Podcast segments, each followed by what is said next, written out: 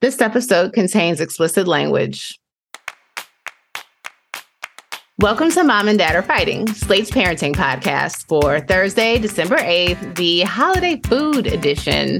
I'm Jamilah Lemieux, a writer, contributor to Slate's Care and Feeding Parenting column, and mom to Naima, who's nine and a half, and we live in LA. I'm Zak Rosen. I make the Best Advice Show podcast, and I am the dad to Noah, who's five, and Ami, who's two. We live in Detroit. I'm Elizabeth Newcamp. I write the homeschool and family travel blog Dutch Dutch Goose. I'm the mom of three littles Henry, who's 10, Oliver, who's 8, and Teddy, who's 6. We live in Colorado Springs, Colorado. Today on the show, we're going to talk about how to navigate feeding your kids around the holidays. Elizabeth speaks with registered dietitian and author Megan McNamee. Some of you may be familiar with her work. She's half of the Feeding Littles team. She and feeding therapist Judy Delaware offer courses, have a cookbook, and run a popular Instagram account. So Megan is here and she's going to offer some advice to help you and your family get through the holidays. Then on Slate Plus, we discuss what to do when someone criticizes your parenting style. Here's a sneak peek of what you'll hear if you have Slate Plus. I wish I had the grace to say it like that. I just feel like that gives them more buy-in than they even deserve for the most part. Right, like right. this is a choice I make. Like you're in the line with the grocery store. I don't know you. All right, we're going to catch up on our weekend parenting, but not before a quick break. We'll see you here in a second.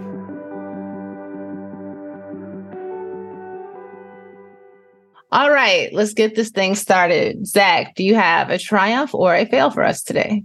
It's a fail. We noticed a couple weeks ago, Noah was like uh, holding her ear intermittently and complaining about some ear pain. Uh, we thought maybe it was like an earwax buildup.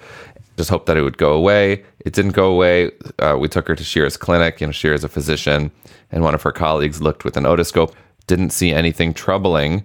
So we were just like, all right, this maybe it's just earwax again. I don't know. Um, but like the pain wasn't so bad that it was like like she was still going to school. It was just kind of sporadic. And then this weekend we went to our friend's birthday party, which was at an indoor pool. The party was on Saturday, and then like starting Monday morning, the pain seemed to be getting much worse. It got to the point where like I picked Noah up from school yesterday afternoon, and I walked up to the gate, and I just like saw her. It was a, almost as if like her shoulder was glued to her left ear like she was just clearly just like cover covering the ear and i felt so bad. I'm like oh my god how did i send her to school with this ear pain? We got a doctor's appointment for this coming for like f- four days from now because the pediatrician w- was really busy. Um, but once i saw her standing like that um, that poor thing i was like no we need to we need to take her in now. And fortunately there's a clinic that's actually open monday afternoons in in our area because taking her to the ER, like we were, we just thought like, man, we we're going to be waiting. Like pediatric ERs right now are especially crowded. This doesn't seem to be an emergency, but we took her to this clinic um, yesterday evening. Shira took her, and it turns out that what it probably is is otitis externa, which is also known as swimmer's ear, which is just like an inflammation, painful infection of the outer ear. And like starting yesterday and into today, it the pain for her has just been excruciating. She's just been like writhing, and it's been the saddest thing to see. Um, compounded by Shira needed to call like 10 pharmacies uh, to get the antibiotic and the steroid, um, which like so few of them had, which scared the shit out of me. Finally, we got her the medicine, but it wasn't for like 24 plus hours after she started to really feel the serious pain. So just this feeling of helplessness of just like we've been giving her Tylenol and Motrin um, in the interim, but just like not being able to do anything for her as she's just like seriously screaming in pain, um, not persistently, but for like you know five and ten minute bursts. Having a hard time sleeping, we just f- have felt so bad for her. We finally got the eardrops in her like a couple hours ago. She's home right now. She stayed home from school. Shira's here too, so I haven't heard any screams since we since we started recording. Thank goodness. Um, but I think it might take like a couple days for the drops to to really start taking effect. But man, just the the feeling of helplessness when there's there's not much you can do for your kid uh, is one of the most heartbreaking things I can feel. And this is such like a micro example of it, but my heart goes out to all the parents who have like seriously chronically sick kids who just have to like sit there and hold their kids in pain when there isn't something in the short term they can do for them. Uh, this was just like an example of uh, just just that that terrible feeling. So um, I, I hope she's going to be doing better in the next couple days. But swimmer's ear, man, it's no joke. It, there's something about the ear. I think because it's like connected to so much that it just is really painful. Yeah, Really, it's so really close painful. to that brain. I do, um, not to make light of your poor daughter situation, Make but light. I, I do feel better knowing that you're married to a doctor and you still How do you think didn't I feel, get the Elizabeth? diagnosis right. Oh, oh, oh, yes, I see what you're saying. Yeah, I'm just Totally. like for those of us, for- Right. for, us mere mortals dealing Yeah. with sickness, I feel like what we can take is like, listen, even if you were a doctor, you may not always know Mm-hmm. what's going on with your child, and it's okay. Like it's it's all right, guys. totally. We are fallible. We fail. Yeah. so Yeah. thanks, thanks Shira for making us all feel like better, better. parents. Absolutely. Uh, Elizabeth, what about you? Do you have a triumph or a fail? I don't know whether it's a triumph or a fail, but we discovered yesterday that Teddy's teacher has basically they've been having like a series of miscommunications. Okay, so he Teddy goes to school one day a week at a homeschool academy that's like just up the street from our house. And admittedly, we have been gone a lot. So like next week is the last week of this this term or whatever of homeschool academy. So he sees this teacher once a week, but probably less than that. You know, I think when kids talk to teachers, you just, I just always kind of assume like, well, we don't believe everything he says about his teacher, and his teacher's not going to believe everything that's like that they, he says about us and about our family, right? Like that's kind of the understanding, right? This is a six-year-old, um, and it's Teddy. So it, it started that Jeff went to pick him up, and we um, often take our Bakfiets, which is like our Dutch cargo bike, um, because it's not too too far. Um, from there, pretty much everyone else uses the carpool line just the way that it's set up. But because we usually take the bike, we couldn't take the bike this week because someone left a piece of barbed wire over the bike path and we drove the Bakfiets over it and it takes a special tire. It's a giant mess. So, um, Jeff drove to pick him up, but then left the car. He like parks the car and walks to get him because Teddy's kind of expecting us to walk up. And the teacher came up and said, Your son is insisting that he's Dutch. Jeff was like, Well, yeah, he was born in the Netherlands. Um, and she's like, It just occurred to me that you bike here. And he was really excited in class on on Monday because the um, the Netherlands had beat the USA in the World Cup, the Men's World Cup. And so uh, he was like talking with his little school friends about this. And uh, she was like, Huh, I keep telling him he's mistaken. and Jeff's like, No, no, no he's he's like we're not Dutch, but he was born in the Netherlands, and he he you know we call him like our little Dutch baby, like things like that. So okay, so we sort of wrote it off. We get an email later uh, where she says like here are some other things he's been saying that I now, upon consideration, think might be true. One of which he had told us on this. We were out on this full moon walk where we like go into the woods with a full moon and we walk because you can kind of see the path and we look for animals. We're always too loud to see any animals. But on the walk back, he had said, I want to tell you about my day. Something weird happened. He had brought in like one of the pictures from our polar bear trip to show the class. And he, you know, one of the students said, like, is this real? And he was like, yes, this is a real polar bear. And the mm-hmm. teacher's like, well, yes, this is a picture of a real polar bear, but Teddy didn't see the polar bear. And Teddy's like, I did see the polar bear. Like, we took this picture. And, you know, she was like, oh, yeah, you printed the picture from the internet. And he's like, no. I saw the I took this picture. Yeah, and then he brings out, you know, in his six year old mind, he brings out his like notebook, his like nature notebook, and is like, "See, I drew a picture of the polar bear." you know, like how how else can I demonstrate to you? I was there. I drew the polar bear. My mom took this picture. Um, so she was basically emailing us saying like. I now think that maybe I have been telling Teddy that none of these things that he's telling us are true, uh, when in fact maybe they are. So I think, you know, to me, I felt sort of like, well, this is my fault because when I have called him in or when I've emailed with the teacher, I've just been like, ah, we're going to be gone. Like I, I don't spend a lot of time. And because none of the other parents like get out and talk at carpool, I don't really talk with the teacher. Like my other two kids, the way drop off works is that we're all kind of standing around and the teacher comes out. So there's more opportunity to say like, oh, he's going to be gone and this is what we're doing or um, exchange some information. But because of the way this homeschool academy works, there's just none of that. And I think for a lot of people, it's just a, this is one day a week that I, that the kid is kind of gone, you know? Mm-hmm and they're not really trying to foster community among the parents and the and the students in the same way that a that a more traditional school might be. So I do feel like, oh, maybe I should have been more specific. but she said, I mean, she said, like, I'm going to apologize to Teddy because we don't want him to feel like he's not believed when he says these things. But I just feel bad. I feel he sort of was like, eh, whatever. Um, but I feel bad about the whole thing and, and what I could have done to sort of, you know, be like, oh, here are some things you should know about this kid that he might talk about. I just wonder what other things she might be questioning. well, it is Teddy. It's possible that a lot of the things he says is not true. How about you, Jamilah? Triumph or fail this week?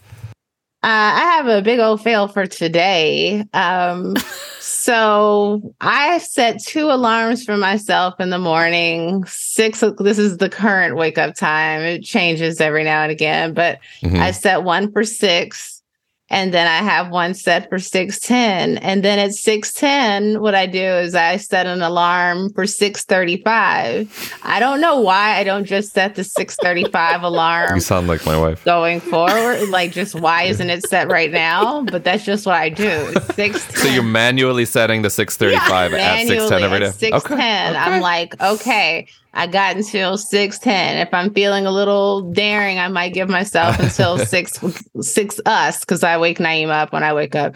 I might give us until six forty five. You know, we got to be out of the house by about seven fifty. Um, so I today did not set the six ten alarm. So when the 610 alarm went off, that was you did not set the next alarm. I did not set the next alarm. And it made me wonder how has this not happened sooner?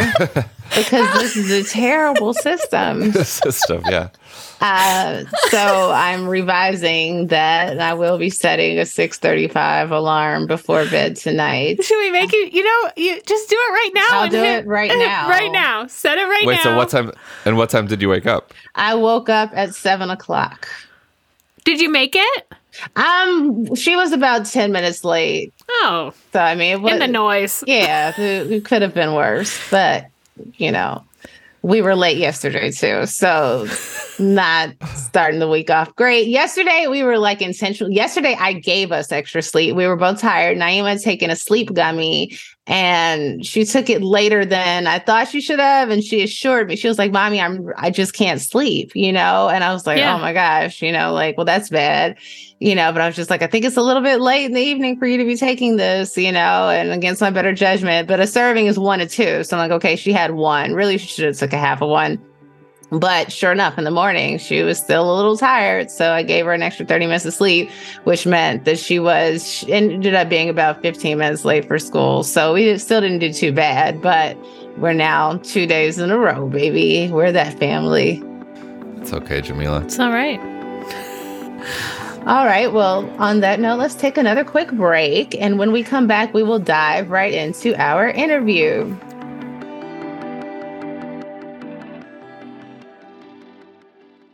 All right, we are back. Uh, Elizabeth, tell us why did you want to speak with Megan?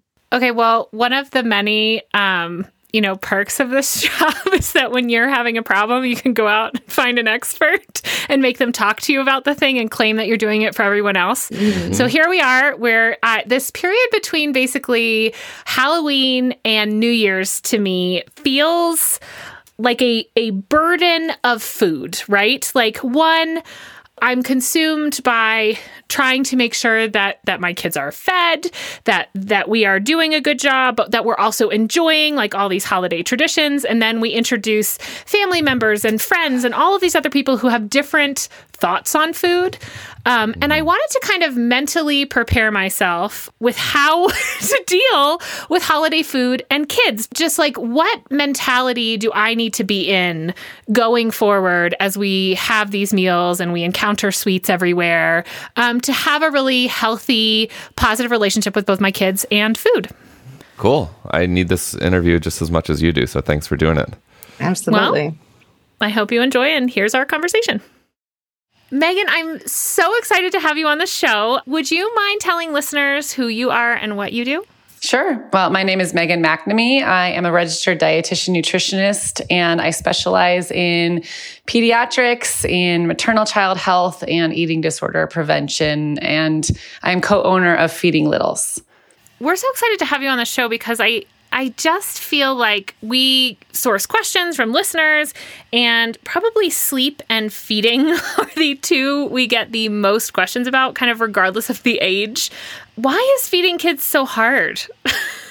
That's a really good question. I think partially because we don't learn a lot about it. We don't have necessarily a lot of techniques to draw back on when we were little. Um, most of us, you know, remember we have to clean our plate to be excused from the table or we have to eat our veggies to get our desserts and these don't necessarily help kids learn how to be proficient eaters it just kind of sets them up to maybe eat more than they need or potentially hate peas that they were forced to eat at the table. So I think it's challenging because kids are naturally suspicious of new foods starting somewhere between 12 and 24 months.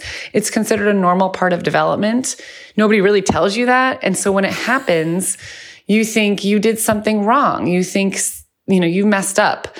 I think there's such a big pressure put on parents now to make quote unquote make our kids eat well because we we value nutrition so much differently than we used to like i don't think this was a stress for our parents nearly as much as it is for us a lot of you listening might have parents that really value nutrition and were really encouraging of you trying new things and stuff but my mom does not remember this level of stress around it that a lot of our a lot of our clients experience I find now there's stress and like so much stigma attached to it. And I feel like anytime I'm forced to have a conversation with my children about nutrition, that I'm doing it, that I'm just doing it wrong. The intent is what matters.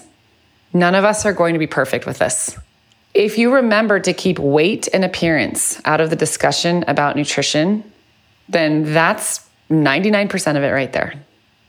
So we were taught to eat well because it would, quote, make you thin. Or you could only eat certain things if you had a certain type of body. If we stay away from that kind of messaging and we connect food back to how our kids function and feel, then that's that's the battle right there. We're obviously headed into the holiday season. So I want to talk a little bit about handling food situations that come up a lot during the holidays. And the first, at least for me, is kind of this idea of like potlucks and shared foods. I feel like when I'm at home and I can control the situation, right? Like I have foods that I know the kids eat, that I know are good fuel for their body, and I can make sure that that is presented on on a plate. You know, if they're carrot lovers, there's there's always carrots kind of available. Those sort of things. Do you have tips for now? You're at you know your in-laws' house or you're at a you know holiday party, and this is going to be your kids' meal, but none of the food is familiar. Yes, and that's so tricky. And keep in mind too that holiday meals can be very overwhelming for a picky eater or just a, a newbie, right? Because it's completely different sight, sounds, taste, textures, everything. So it's okay if your kid literally just eats the bread and butter for dinner or the mashed potatoes. I know people worry about that, like, oh my gosh, no, a kid can survive on bread and butter for a meal. Trust me, they will be just fine.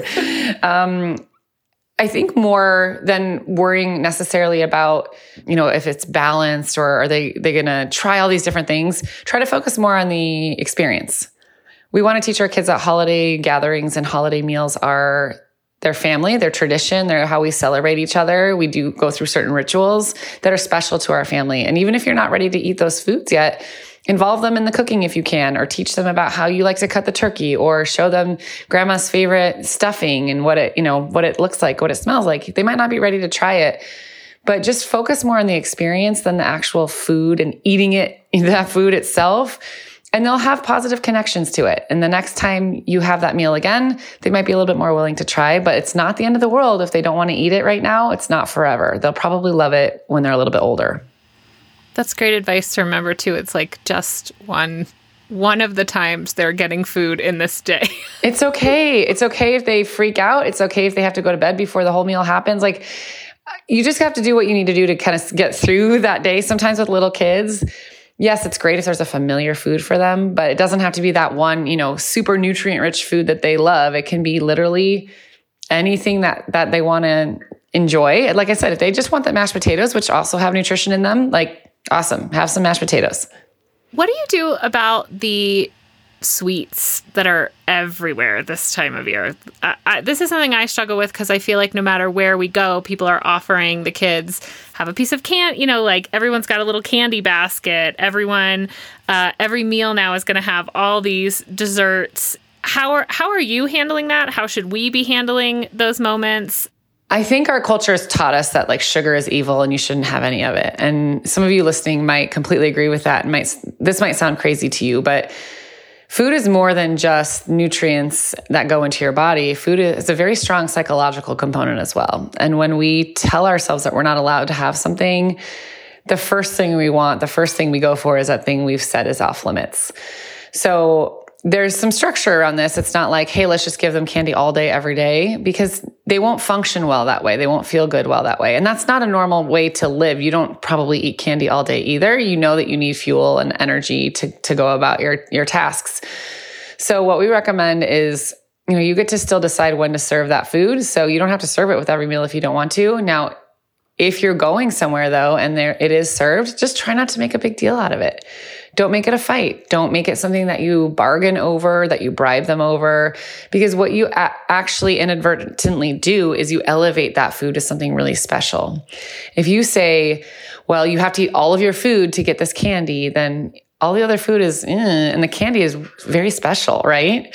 You're also kind of teaching them to ignore their internal cues of fullness when you do that. If they're not hungry for every single bite on their plate, yet they know they have to eat it to get something they really want, now they're going to start ignoring that. They're going to ignore what their body's telling them.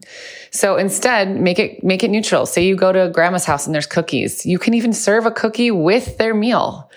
It sounds counterintuitive, but it actually helps alleviate some of that special quality of that food and makes everything kind of on the same playing field. They're going to eat the cookie anyway. Why does it matter if they eat at the beginning, middle, or end? And you might be surprised. Oftentimes kids will just, they'll eat it a few bites and then they'll go on and eat other things on their plate. It's just not nearly as special when we don't elevate it so much. But in efforts to reduce sugar in our kids' lives, what sometimes we end up doing is making it something they sneak or hoard or binge because they see it as so off limits. So, including sugar in your kids' diet in a neutral way, just serving it when you decide to serve it and don't serve it when you decide not to, actually helps them learn how to manage and be around sugar because they're not going to be under our roofs forever. And my kids are older now. They're um, nine and seven. They're not old, old yet, thank goodness, because I feel like they were just babies a second ago. But they're on their own for a lot of food decisions now. I care as much about my kids' relationship to food as I care about what they eat. Do you have any tips for mealtime attention, focusing on the meal. Um, again, something that uh, may be easy to control at your house when you're plating things or putting them on the table, or you have your typical culture of how you're going to eat a meal as a family, or or whatever that looks like. It seems like now we get into the season where that that changes, and sometimes having you know the meals are a little bit longer do you expect the kids to sit the whole time? Do you expect them to try everything on their plate? Like, w- what kind of little rules or thoughts can we have? Or is it like, it's holiday, whatever? That's a great question. And I think it really depends on the culture of your family. Realize first and foremost that most toddlers, if you have a really young kid, they can only handle sitting in the high chair for five, maybe 10 minutes. And that's not because they're unruly or bad or anything wrong with them. That's just how they're naturally hardwired because they're designed to want to move. So the clock starts when you put them in the chair. The more opportunity they have to kind of get the wiggles out right before you put them in the chair and then having the meal ready right when you eat, the better. So I know it's kind of annoying because you want to contain them, but you can literally have them do a little job for you. Bring napkins over to the table. Maybe they um, they bring the ketchup over or whatever sauce you're using, as long as they can't break it and hurt themselves. That gives them a job. It gets them interested in the meal, and then allows you to kind of get everything finalized before you sit them down to eat because that's when you know that you're going to have the best attention for the next five to ten minutes max if you're at somebody else's house, it can be hard because their rules might be different than yours. And that's okay. And it's okay for kids to learn, like, hey, we do this differently somewhere else. We still recommend not forcing kids to eat, even if you're at grandma's house. You know, obviously, we consider it polite to try all the foods on our plate a two year old doesn't get that. And we don't want them to try or be forced to eat something that they're, they're just not ready for. It can be tricky with other people that don't get this. And you can say things like, you know, we're not forcing him to eat, we're, we're putting it on his plate. We'll see if he eats it or not, but he gets to choose what goes in his body. Or, you know, if you have a really aggressive, you know, uncle or someone that's making them eat, you can just say, it's okay. You know, it's okay. I only expect them just to sit here for a little bit. They don't have to eat everything on their plate. They're not ready for that. We're working on it. It's okay sometimes people just don't know any different. And that's what they did with their kids. And they just kind of think that that's what you want done too. But put yourself in your kids' shoes. It's a completely different environment. They might not have a lot of familiarity with these people. The food tastes and looks absolutely differently than it always has. It's kind of scary and overwhelming, and it's okay if they're not into it right now. I have three kids, and one of them uh, is in food therapy. Some of the things you're saying ring really true to me because he's been really encouraged to just like, or I guess really we have been encouraged to to allow our middle child to just like play with the food, like just tolerance of it on his plate are things that that we have been working on and having you know other people that are over to dinner that are like why is he making a face out of his food and it's like well that's where he's having it on his plate like having to explain like these are are things that we just are doing differently to nurture that relationship with food, even when people think it's weird. And even if you're not in feeding therapy, that is one of the things we teach in our course. We literally talk about how there's multiple steps to eating, and the first is actually allowing the food to stay on your plate. And that's a big win for people who have really picky eaters who wouldn't even go near something, wouldn't even want it near them. If they allow it to stay there, that's one step closer to actually eating it potentially one day. And we were taught it's not polite to play with your food, don't mess with your food. But actually, kids learn about their world through play and touch and experience. So when they get a chance to play with their food and explore it with their hands, even if they don't eat it just yet, that's yet another step along the path to learning how to eat it one day. If your kid's willing to play with it, they might put it in their mouth. Maybe they'll spit it out again, but at least they're getting there. So you can remind, you know, your family members at the table hey, we're just, we're working on it. And you can blame it on us. You can blame it on, you know, Judy and Megan. Feeding Littles just say that this is good and we're, we're on a path right now. It's okay if he just plays with his peas and we, he doesn't have to eat it. How, how do you know where that line is between like, I need extra help and this is normal? I think that a parent's gut instinct is probably the most important, the most powerful out of everything. There's obviously some things that you know, Judy would look at in assessing a child, and I can explain a few of them. But I mean, I just talked to a mom this week who said at her one year appointment, she was telling her doctor, My baby is only eating pureed foods. He won't tolerate anything different. Two year appointment, same thing. Three year appointment, same thing. And the doctor kept saying, Well, just keep working on it. Just keep working on it. Well, at that, at that point, you know, I would have said by 12 months, if your baby cannot tolerate any other texture, that should be something that we would look at. Uh, some professional would look at. Um, definitely by two. Oh my gosh, by three. By this now, you know, she she has a four year old that can't eat anything except puree textures, and that's so defeating for her because she knew there was something wrong, and she wasn't getting the help and support she needed. So, with that being said, if you feel like you need a second opinion, not just you know from your pediatrician, but from anything you're dealing with with your kid it's okay to seek another another professional's expertise. If you are in feeding therapy and it's not sitting with you well, it's okay to try somebody else. But I think that it's extremely powerful for a parent to trust their own instincts here because they know their kid better than anyone else. If your child eats less than 20 total foods, and I use this example that Judy always says, Cheerios would be one food, Honey Nut Cheerios would be a second food. So people will say, oh my gosh, they don't eat that many foods. And then they think about it and they go, okay, well, they would eat white bread, they would eat wheat bread, they would eat bagels, they would eat, you know what I mean? Like they can come up with at least 20 foods. If they're under 20 foods, that in and of itself right there is a sign that you might want to start asking for extra help.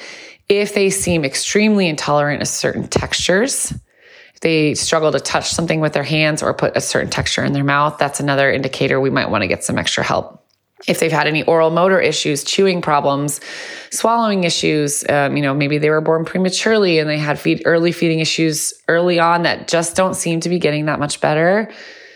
It's okay to ask for help. And Judy always uses the analogy, you know, if you break an ankle and you were struggling to walk again, you would go to physical therapy. It's okay to ask for help if you feel like things are not working. And if they're trending in a direction that just keeps where they keep getting more and more selective, if mealtime becomes this major stress for you, it's absolutely something to talk to somebody about. Megan, that's such good advice. And I it goes so well with sort of the theme i think even just of our show that we're always saying like it is it, it's not your fault you didn't cause this. It, if you think something's wrong like reach out get more help get more people on your team. And feeding littles is actually a wonderful place to start if any of this has sounded like oh this is a struggle. So we're going to link in the show notes to your website. Uh, but where else can people um, follow you find you? Sure. We're just at feeding littles on all the socials if you will. Um, tiktok is you know as a older millennial, I'm still hobbling my way over there. But um, Instagram is where you'll find most of our stuff at Feeding Littles. And then we also have feedinglittles.com if you want to check out any blog posts, courses, products, etc. I highly recommend it. It definitely um, is one of the things that helped us towards moving towards um, finding that food therapy was the right option for our middle child. So, Megan, thank you so much for joining us. It's been such a pleasure. Awesome. Thank you so much. And that's it for our show. Don't forget to join us on Monday. We have a very special visitor. Our former friend Dan Kois is joining the show. He's always our friend, but former host Dan Kois will be joining us on Monday. And while you're at it, please subscribe to the show wherever you get your podcasts so that you never miss an episode. This episode of Mom and Dad Are Fighting is produced by Rosemary Belson and Kristie Taiwo Makanjuola. For Zak Rosen and Elizabeth Newcamp, I'm Jamilah Lemieux. Thank you for listening.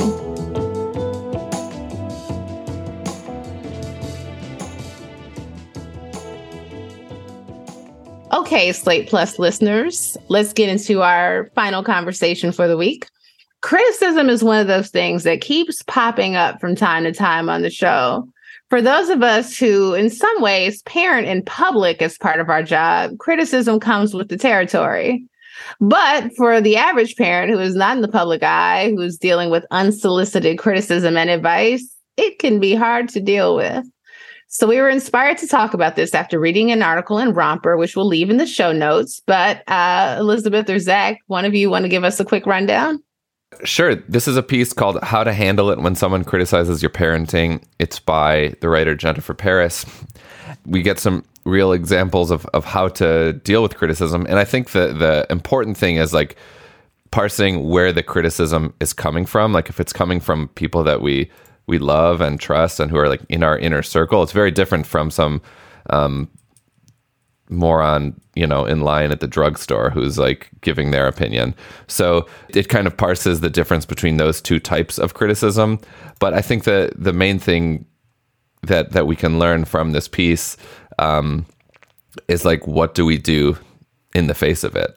Um, what do we say when someone criticizes our parenting, and then what's like underneath it when when we are triggered by someone's criticism? Like, what does it say about um, how we how we're parenting?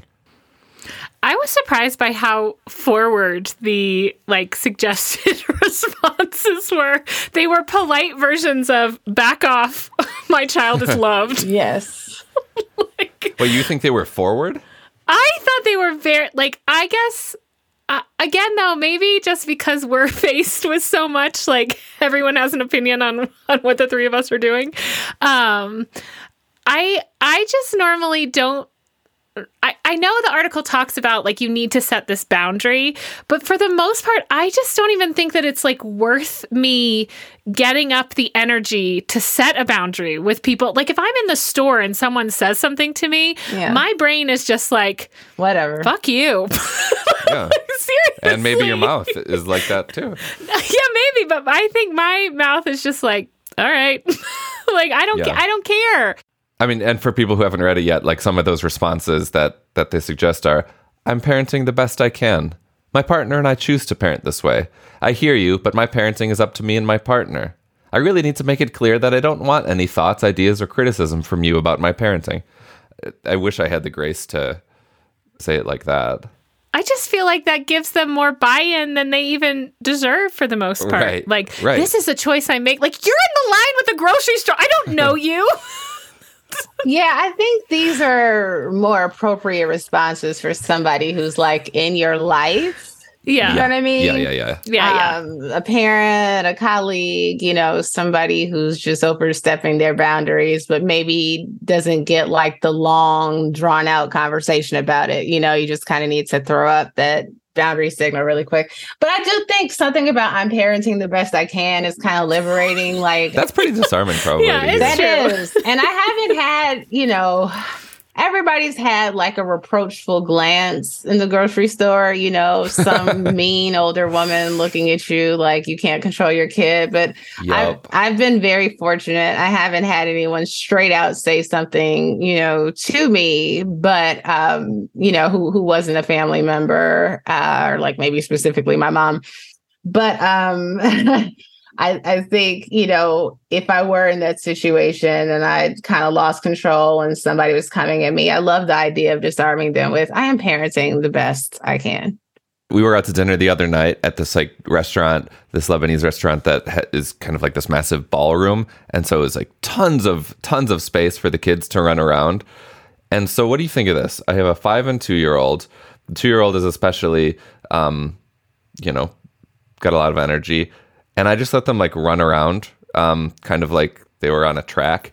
Where were you? Did you say a restaurant? We were we were at a restaurant. Yeah, it wasn't very crowded. What would you What would you think of a parent who's like letting their kids basically get a workout? Um, at Jamilah, he's parenting the best he can, okay? parenting the best he can. That's what I honestly would think. That's what I, Hey, what think. kind of restaurant is it? Is there Uh, ta- are there tablecloths? no tablecloth. It's like a le- it's kind of like You're a golden. Lebanese diner, like Middle Eastern Cool. diner. which we Were have a they lot of here. disturbing other diners? Uh, no, I mean I don't Yeah. know. That might be disturbing for some people to have a kid run by them as they're enjoying their chicken shawarma plate, but Were they loud? Eh, no, I don't think so. They were really, really cute. Does that? Yeah. I think that helps, but of course, I'm biased. Yeah, I don't know. I'm torn on this one. Give it to me. I'm torn. I think I'm like pro free kids. I like kids running wild and being free. And I, you know, wish there were more spaces for them to do that. But I do understand how the dining experience could be interrupted for some people by that. You know, like I personally probably would not be bothered by it. You know, I can imagine other people were. I can tell you that if I were out having dinner, that every black person at my table would probably be thinking, I could never let my kids do that Mm, mhm. you know, because there's just Mhm. like that fear of like, I never want anyone to say anything to Naima. Like that's like one of Yeah. my biggest fears is like some other adult or authority figure is going to want to confront her, you know? So Totally. like she has a, a friend who sometimes can be a little loud in public and I'm always so like, yikes, yikes, yikes. Um, so I don't know. I don't think I would let my little one run in the restaurant. I want to hear our listeners' best parent criticism stories. Like, w- I want to hear about like the the monster who who criticized you um, in the meanest way, and and and I want to hear how you handled it. Me too. Or if you use the phrase, this is how my partner and I are choosing to raise our child, I want to know if it disarmed the other person. Yeah. I'm also a fan of I will let you know when I'm looking for advice. Well, that's pretty passive aggressive too, but in a in a in a great way. Like that's something that I would say too. Yeah. That's a Because wall. you're not gonna you're not gonna let you're not gonna let them know when you want it. That's that's just like a, a cunning way of saying that to, to fuck off, right? yeah. I agree. We want to hear your stories though. yes, please send us your stories to mom and dad at slate.com. Maybe you'll hear them here on the show. Oh, send us voicemail. Don't, don't just write in. We Yes. need you to tell us the story. Send us a voice memo. Voice memos requested. You've heard it. All right. Uh, thank you, Slate Plus listeners, for your support, and we will talk to you again next week.